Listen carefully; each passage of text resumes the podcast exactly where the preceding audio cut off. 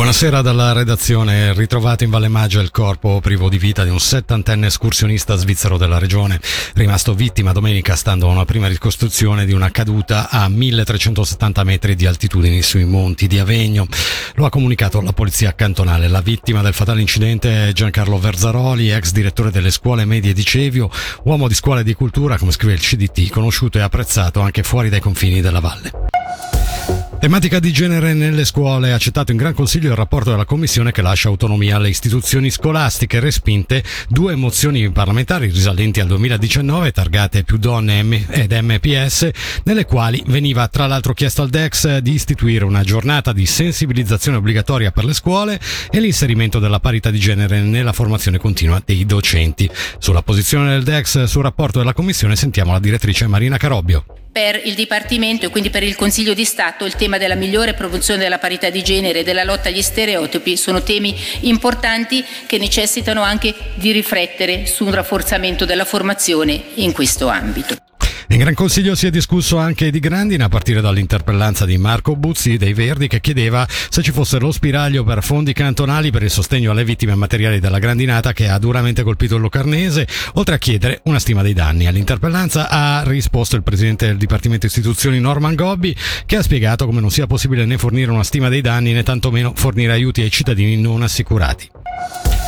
Tenere aperto il passo del San Gottardo tutto l'anno costerebbe troppo, fino a 300 milioni, è quanto affermato dal ministro dei trasporti Albert Rösti, rispondendo al gran consigliere nazionale ticinese Rocco Cattaneo, che chiedeva lumi al governo su possibili soluzioni in alternativa al tunnel eh, della 2 e quello ferroviario, che ultimamente hanno limitato drasticamente il transito tra il Ticino e il resto della Svizzera. Sentiamo il consigliere nazionale PLR sulla risposta del Consiglio federale. Di positivo c'è che Rösti si è detto disposto disposto a cercare di, di anticipare l'apertura a primavera e posticipare il più possibile la chiusura e questo è già un primo aspetto positivo. Poi sul resto non è che mi aspettavo di più. L'argomento principale è il pericolo di valanghe. Si dice che bisogna investire per rendere più sicura la strada, però chiuderlo sei mesi non penso che durante sei mesi eh, c'è sempre pericolo di valanghe su Gottardo. Lo scorso anno ad esempio è stato un inverno povero di neve e va bene, c'è pericolo di valanghe, chiudiamo il passo quando c'è il pericolo delle valanghe, ma non sei mesi durante l'inverno. Con Lucomagno si fa in questo modo, Lucomagno è aperto quando c'è pericolo di valanghe, si chiude quando c'è pericolo e poi riapre. C'è una bella differenza tra chiuderlo sei mesi all'anno oppure chiuderlo solo quando c'è un effettivo pericolo. Bisogna naturalmente fare le manutenzioni che bisogna fare per garantire il transito anche d'inverno. Nuovo caso di truffa del falso nipote o del falso incidente. A finire in manette in Valle Maggio un cittadino cieco che ha messo in atto il raggiro ai danni di anziani. Il servizio di Michele Sedili. Una chiamata shock. Servono urgentemente soldi per salvare la vita di un tuo caro.